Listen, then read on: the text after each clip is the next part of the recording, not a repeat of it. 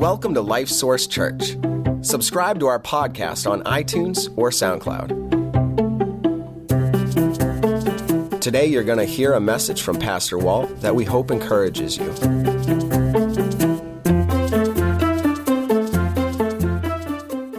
Well, last week uh, we started in this sermon series called Reset, and uh, we were talking about our lives and how uh, nice it would be to be able to reset our lives. I mean, we, we understand computers and electronic devices, sometimes they need a reset, right? Because they get out of whack and they aren't working quite right, but you reset them and everything goes back the way it's supposed to, and then things run smoothly.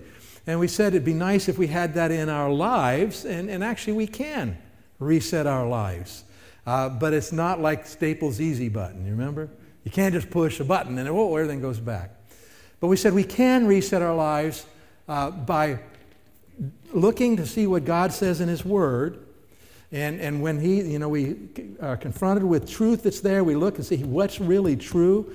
And we then make a conscious decision to say, okay, God, yes, I, I get that, and, and that's what I'm going to do, right? And, and, we're gonna, and then we begin to live that out begin to be put that thinking into practice. And when we do that, we can actually reset our lives and, and you know, get things to run the way they ought to. We get to where uh, God wants us to go. And um, last week we talked about that the hard restart, the, the really hard place to start is right where the Apostle Paul started in his letter to the Philippians, and that's this. that the moment we receive Christ as Savior, we become Jesus' slaves. And he becomes our master. Okay? We become his slaves, he becomes our master. And we, we, we noted that, wow, on the face, that doesn't sound like a good idea. I don't want to be a slave. Why would I want to be a slave? But remember, we, it, it I think became very clear to all of us that everybody serves someone or something, right? Everybody's serving somebody. You might be serving yourself. You might be serving somebody else. You might be serving some possession or a dream or whatever, but you're serving someone or something. And so, really, a decision to receive Christ and, and be his slave and to serve him is the best thing that could ever happen to you. Because whether it's yourself you're serving, or whether it's somebody else you're serving, or whether it's something that you're serving, anything that is not Christ that you are serving will use you up and spit you out. It might look good on the front end, but underneath the surface, the, you know, serving anybody or anything but Christ will be bringing in rottenness and decay, decay, corruption under the surface to where eventually it's going to collapse. And it's always going to bring you to a place where you never wanted to be, and a place where the Lord didn't intend for you to be. And you won't be able to glorify the Lord with your life like you could have, which is ultimately our purpose. And so, becoming a slave of Jesus Christ and living as a faithful slave, surrender to Him, it's like freedom from all of that other stuff. And, there's no higher position you could ever have in life than being a servant of the Most High God. Okay? Well, we want to continue to talk about resetting our lives. And uh, today we want to talk about the area of confidence. Okay? What is the source of our confidence. Now, confidence is really important. Uh, it is an important factor in our lives. We um, need confidence to do what we want to do. I mean, just give you an example. If, if I really am not confident that this chair will hold me, right? I have no confidence that this chair is holding me, I'm not going to sit in it, right? Okay? So it's same in our lives. If I don't have any confidence that I can do what needs to be done, or that what I do is going to make any difference, if I don't have any confidence in that, then I'm probably not going to do it, or I'm going to try to change how I'm going to do it. And so confidence is really, really important in our lives. And so this idea of confidence is this it's, it's you know, thinking and believing that, that something is a certain way and that I can count on it being that way. And so then I can act as though that's really true. Now, that sounds a lot like faith, doesn't it? Like faith. Well, it shouldn't surprise us because the, the, the word confidence comes from two parts of Latin language. And the first part is con, which implies with, and the, the second part, fidere, it, it uh, communicates the idea of faith or believing. And so confidence is with faith, with believing, with trust. An actual definition of confidence is up here, you see it? The feeling or belief that one can rely on someone or something. A firm trust. The state of feeling certain about the truth of something. And we need confidence. It's very important to us uh, in life. If you don't have confidence, you're struggling. Okay? You will be struggling, whether it's in one area or lots of areas. Now, in our society today, when we hear this idea of confidence and you need confidence, uh, what usually comes out is we're talking about self confidence, right? Self confidence. Well, this is what confidence means, what would self confidence mean? Well, let's look at the definition again.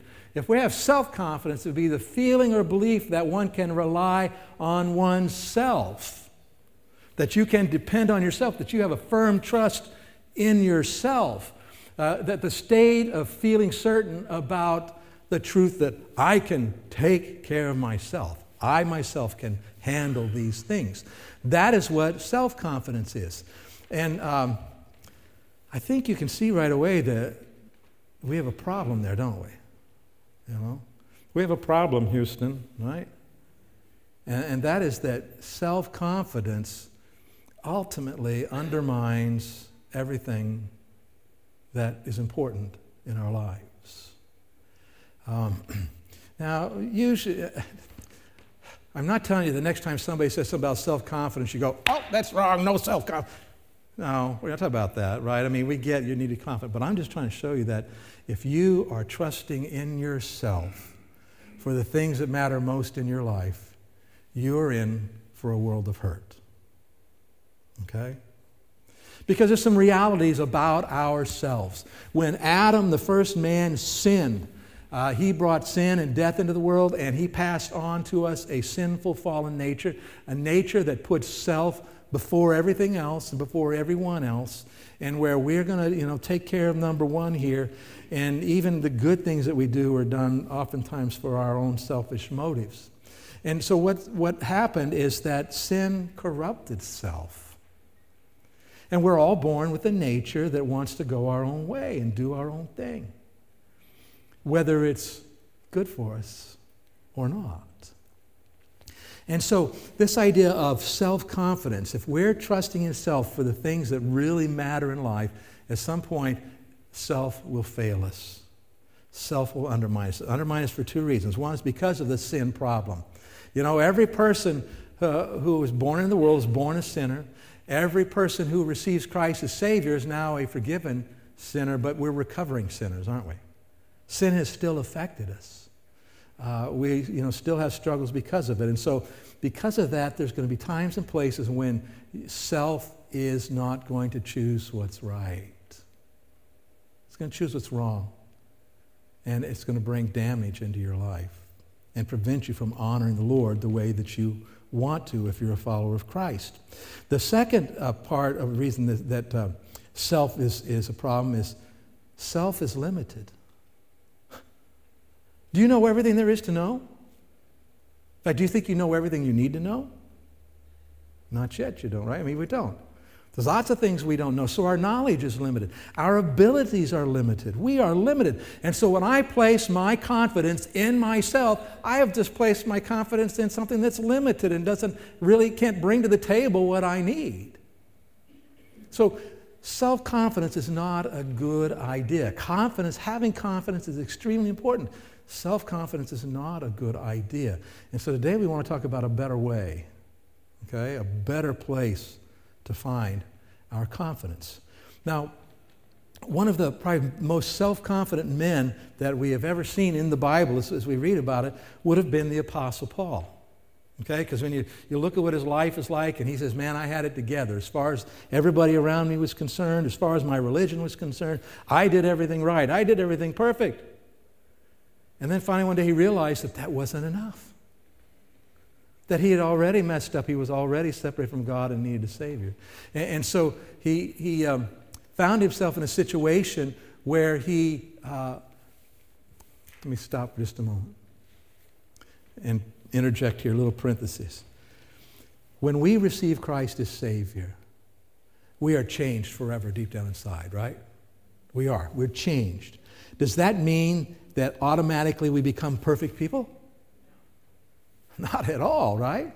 No, we start off really still messed up and we have to begin working, but God is in us and He enables us. We'll talk about some of that today.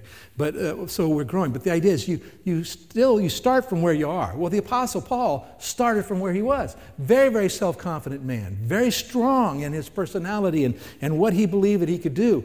Well, even after he's a Christian, God had to bring him to a place in his life where he said, he tells the story, he says, We were in Asia and we were overwhelmed by what was going on in our lives. So many things were out of our control, and these were huge things. They were life and death things. And, and we just despaired and realized that we, we weren't able to do what needed to be done. In fact, we almost gave up. And then he says this there in 2 Corinthians chapter 1. Go on, put it up. He says, We stopped relying on ourselves and to learn to rely only on God who raises the dead. We stopped relying on ourselves. Paul's self confidence all of a sudden took a hit, and he realizes self is not the place to find my confidence. And he writes more about this. He starts talking about in his letter to the Philippians how he said, Here, let me tell you, if anybody had reason to be self confident, I did. Let me tell you, here's how I lived my life. I did this and this and this, and I did it this way and that way, and I, I did it like it's perfect, almost perfect. I did all this. And then he says he realized that that won't cut it.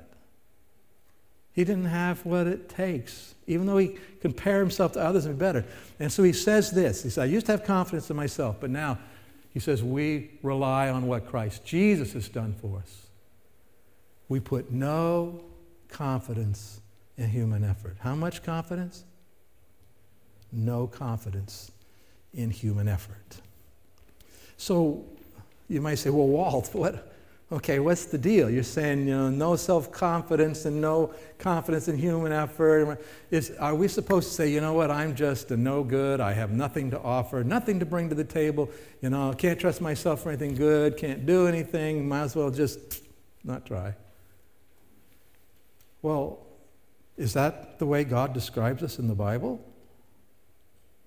No, how does God describe us in the Bible? God describes us as people that He made in His own image, made very special. And yes, sin has come into the world and has affected that. We know that's been affected, but nonetheless, His image is still there. Uh, he talks about how valuable we are to Him. And he proved it by sending his son to die for us, right? The Bible tells us how God knew how we were made, and we were made for uh, very specific ways for big things. And he talks in the uh, New Testament about how he has given us gifts and abilities to serve him. So it's not that we can't do anything. It's, let me just say to you I can say this with confidence today that everybody here that you are able to do whatever God leads you to do. You have the ability to do whatever God leads you to do. But that's not self confidence, is it? This is a confidence in God and in Christ.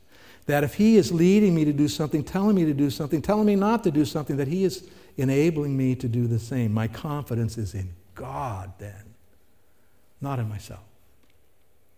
And so we want to look in the book of Philippians today and, and look about how do we move from a self confidence to a Christ confidence. And that's the reset today, okay? That's the reset we're talking about.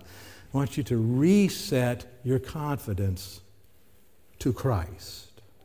Instead of to whatever else it may be, whether your confidence in yourself or other people or other things, I want you to hit reset and let's, we want to get our confidence in Christ. And that's where our confidence comes from. Now, be nice to say, okay, well, let's just do that. Let's get our confidence from Christ instead of from ourselves. Well, there's a, an obstacle here. And the obstacle is this is that God has locked away confidence in Christ. He's locked it up. You go, well, wait, what? Yeah, he's locked it up. But he's also told you what the key to opening that door is. And here it is surrender to Christ unlocks the door to confidence in Christ. That's how you become confident in Christ. You surrender to Christ. And that's what we're going to look at and see Paul talking about here today. By the way, you know, our tendency sometimes to say, well, I'll tell you what, Let me have the confidence, and then I'll decide about the surrender. Well, God doesn't do things that way. He says, No, you surrender, and I'll give you the confidence. And so that is the order in which this has to occur. All right, so let's turn to uh, the, the Paul's letter to the Philippians. We're going to be on page 1348 in the Bible that's in the chairs there. And if you don't have your own Bible with you today, we encourage you to, to grab one of those from under the chairs and follow along. We're starting on page 1348.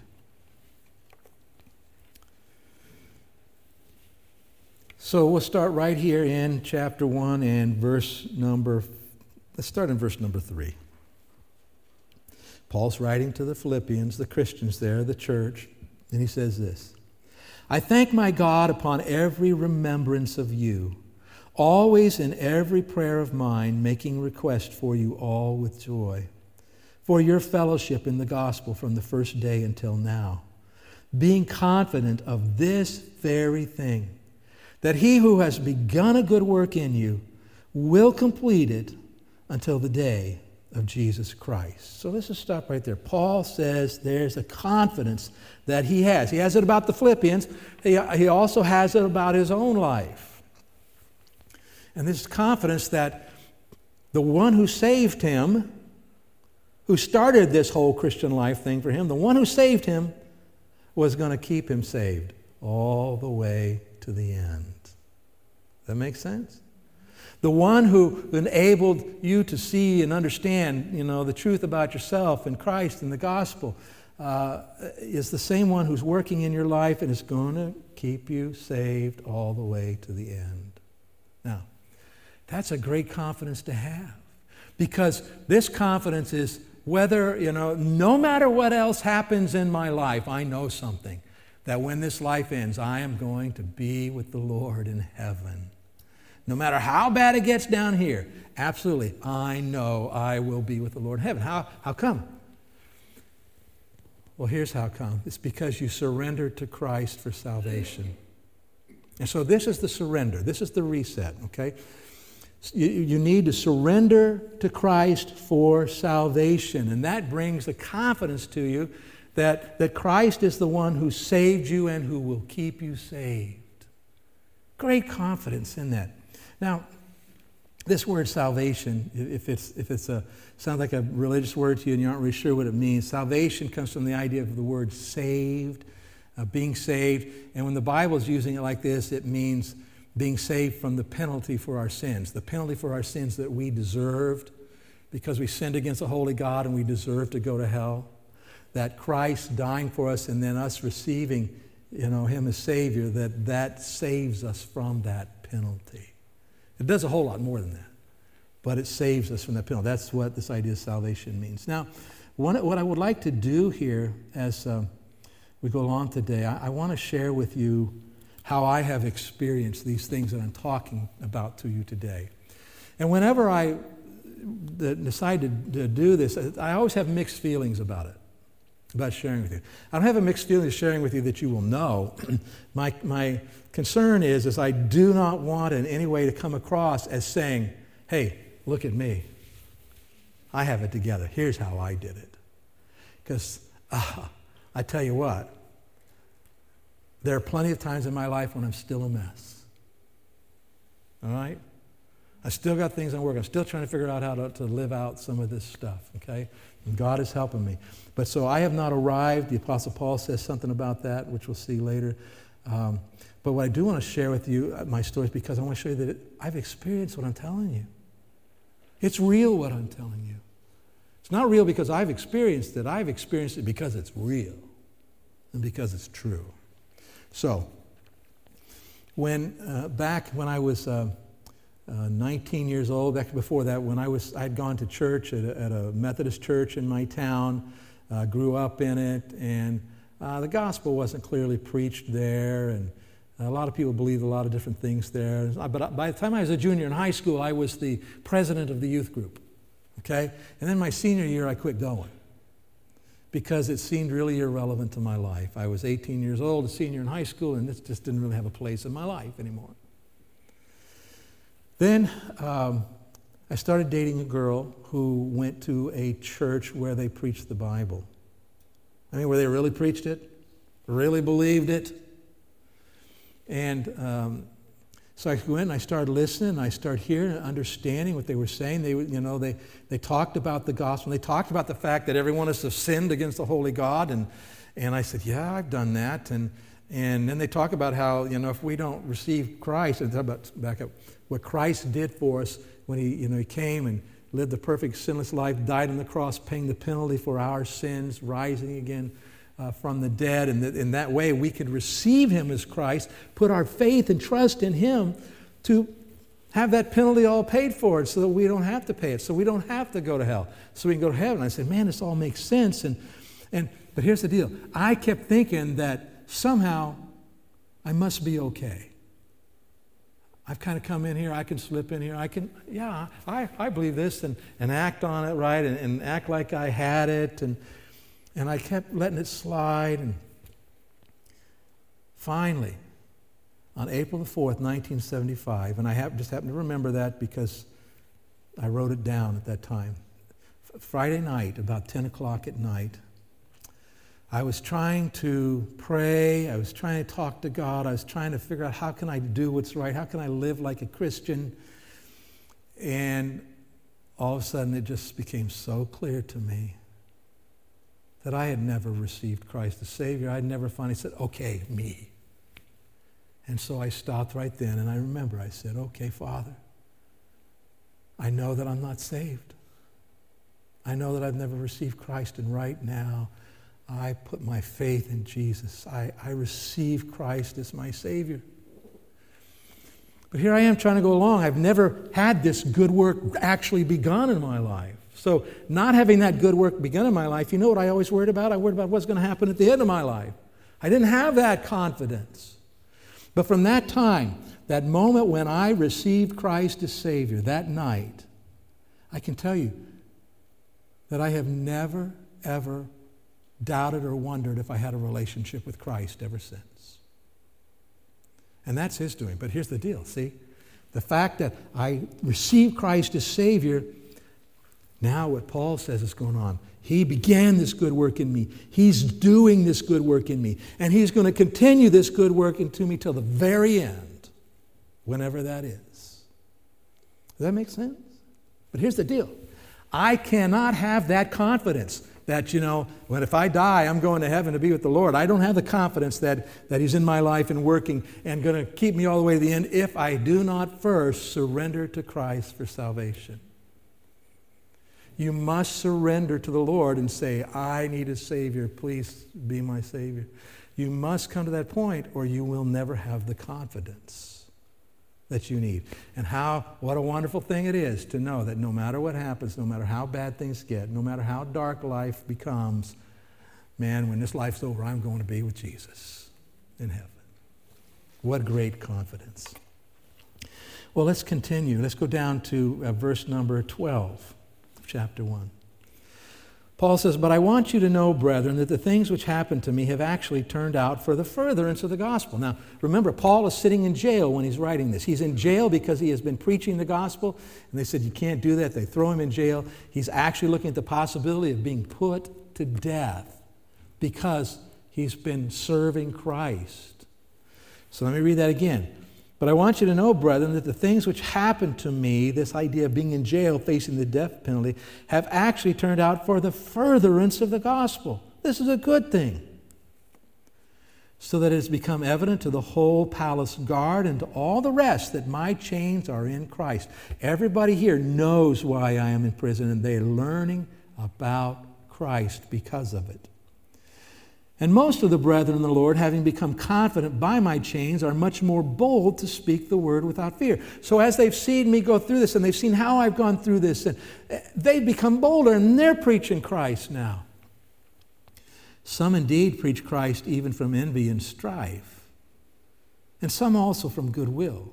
The former preach Christ from selfish ambition, not sincerely, supposing to add affliction to my chains but the latter out of love, knowing that I am appointed for the defense of the gospel. So let's just stop right there. I read this and I, I hear Paul saying, okay, look, yeah, Christ is being preached out there, but understand, some of those people who are preaching Christ are doing it for the wrong motives. They're thinking, oh, ho, we never liked this Paul guy anyway. Ha ha, he's finally in jail. Let's take advantage of this and you know, build ourselves up. We have ambitions. And, and they're thinking, yeah, see how Paul likes this.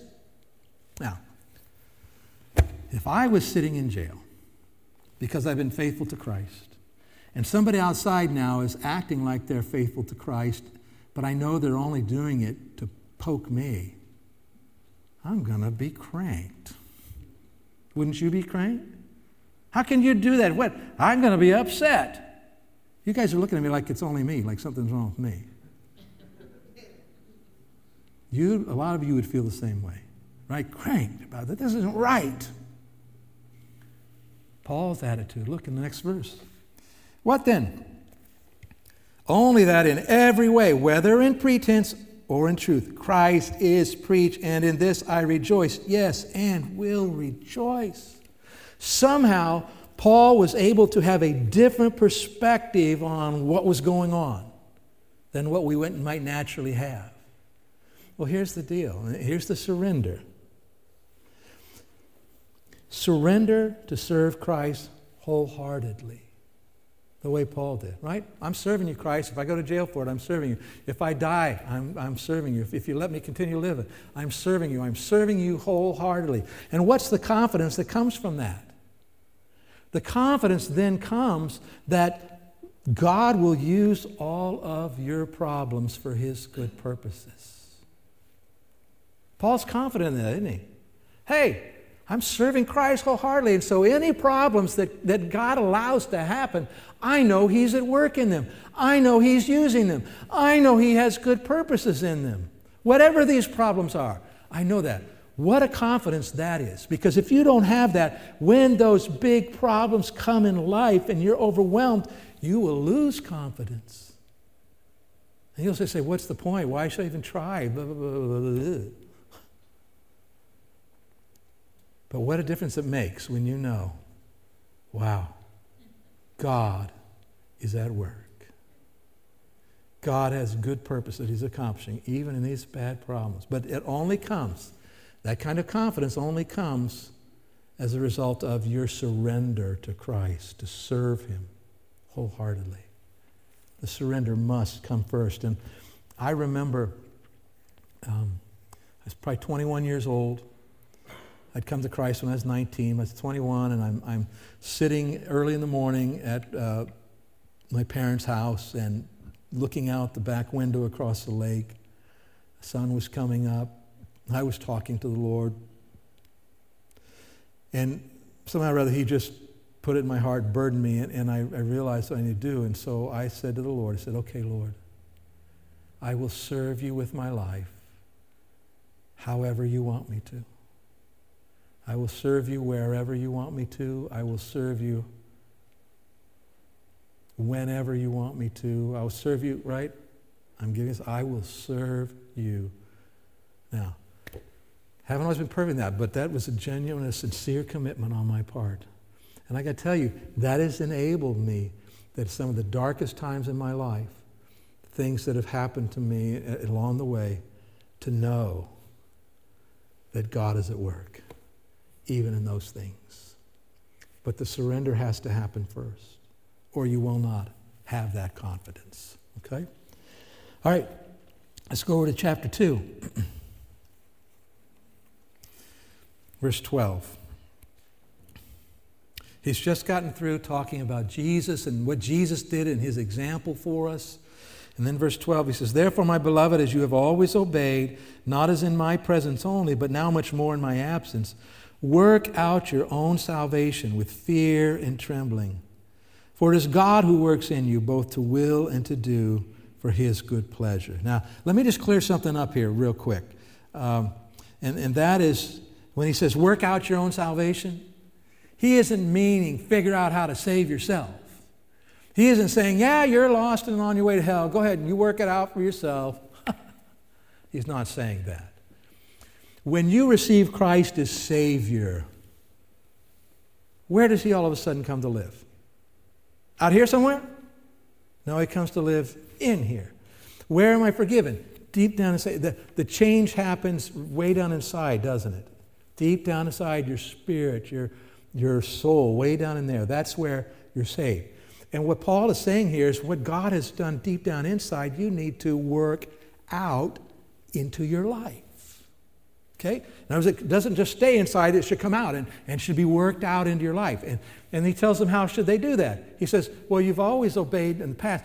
Keep obeying now because that's how you work this out into your life. Okay, God has saved me. And now I'm going to work it out. So what does he say? He says to do this. Okay, so I do that. What am I doing? I'm, I'm working this out into my life. He says, okay, let's don't do that anymore. And so I, I stop doing that. That's working it out into my life. And so we work this out into our lives by obeying. And then,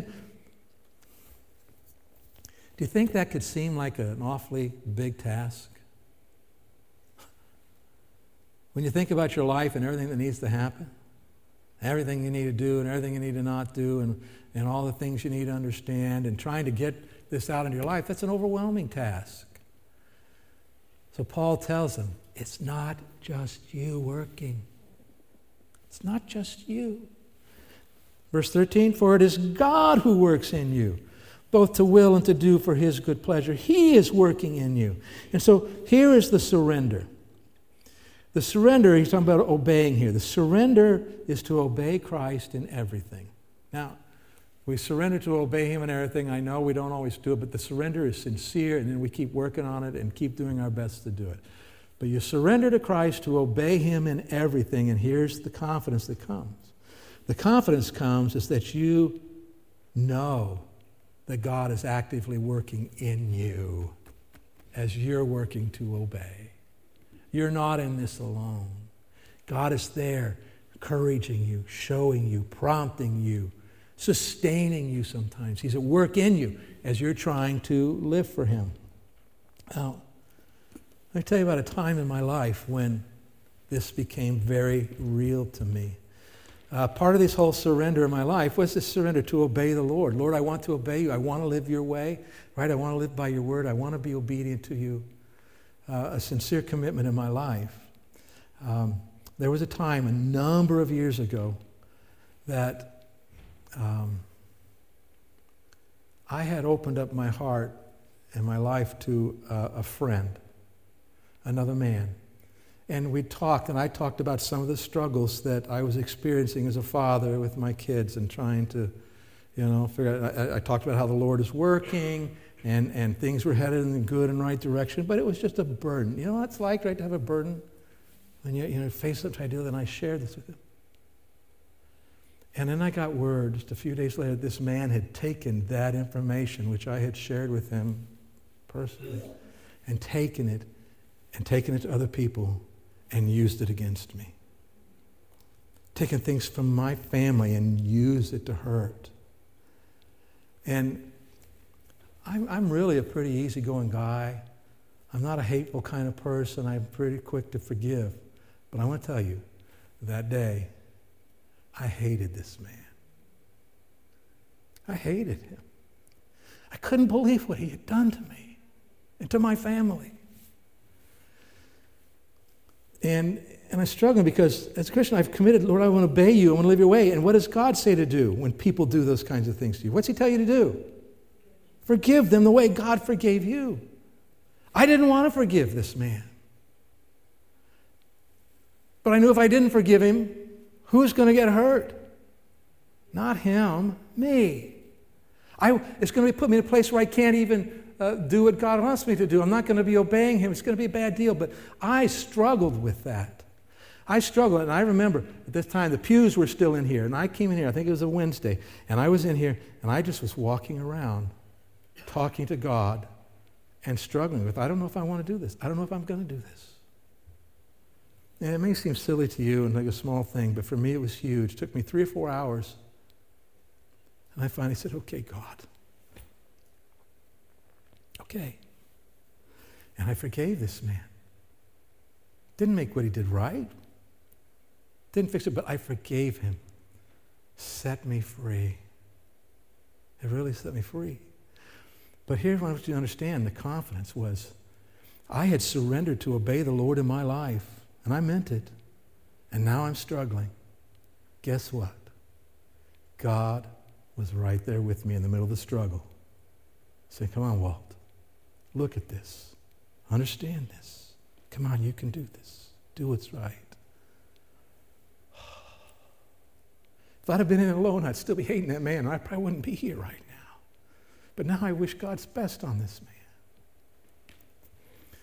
But what confidence that is. But you don't get that kind of confidence that God is with me and He's working in me and He's trying to help me to do what I'm supposed to do if you don't first surrender to say, okay, God, I'm going to obey you. I, I'm going to obey you. The surrender comes first.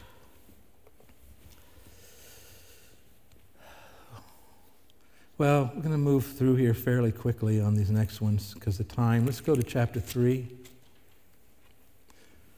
Look at verse number 12.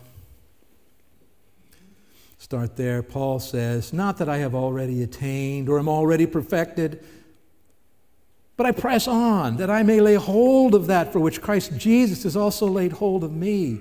I'm, I'm headed for big things, for what Christ has for me. And then verse 13, he says, Brethren, I do not count myself to have apprehended. Words, I haven't arrived here, but one thing I do, forgetting those things which are behind, reaching forward to those things which are ahead, I press toward the goal for the prize of the upward call of God in Christ Jesus. I am going for it, right? I, I want to do what God has given me to do. I, I, God has called me and, and, and saved me and, and directed me to accomplish His purposes. And, and by His grace, that's what I'm going to do. Here's the problem. You know, we make this the commit, we ought to. The problem is we don't know everything we need to know, do we? You know everything you need to know, you think? Anybody have, here have any blind spots? Well, I was thinking about it. I said, well, of course I don't have any blind spots. If I had any blind spots, I'd know it. Now, wait a minute. Doesn't work that way, does it? We have blind spots, things that we don't realize, things we don't see. And so here we are. We want to surrender ourselves to accomplishing God's purposes like Paul is here. If we will surrender, make that surrender, surrender your heart to accomplishing God's purposes. Look in verse 15. He says, Therefore, let us, as many as are mature, have this mind. Think like this Yeah, go for it. And if in anything you think otherwise, God will reveal even this to you. Man, is that good news?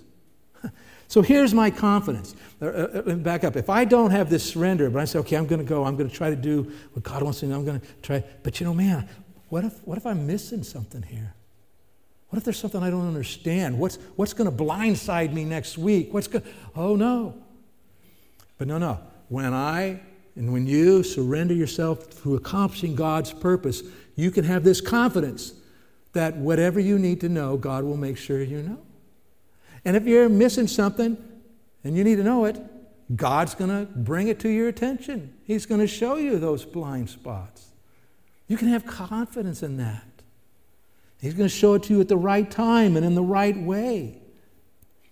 But isn't that good to know? I, I, am freed up. I don't have to know everything.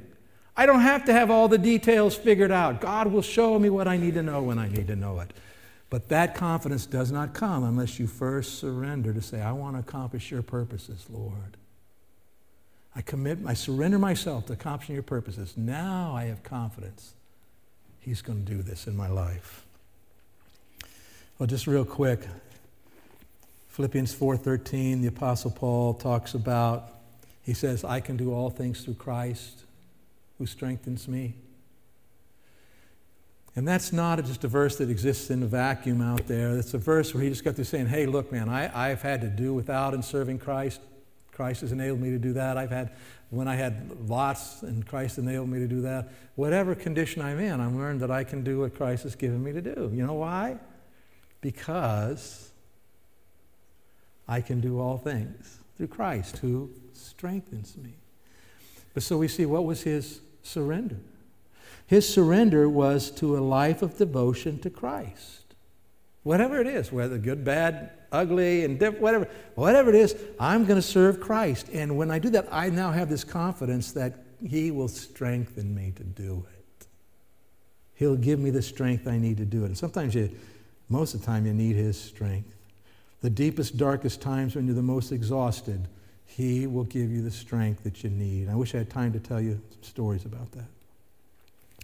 Then at the end of, uh, toward the end of chapter 4, he says, But my God shall supply all your need according to his riches in Christ Jesus. God is going to supply your need. And you go, Cool, God is going to supply everything I need. But once again, that verse doesn't exist in a vacuum. He's just got through talking to the Philippians. He said, You know what? He says, You guys have done really well because you've, over time, you've consistently sent support to me. You've sent finances to me to enable me to keep doing what I am doing. And even this time, he says, You sent your pastor with, with uh, things that I needed, and it was such a blessing, and God was honored. You, Philippians, have committed your resources to serving the Lord. And you know what? Just like you've been faithful and God has used you to meet my needs, guess what? God is going to meet your needs. And so here's the surrender.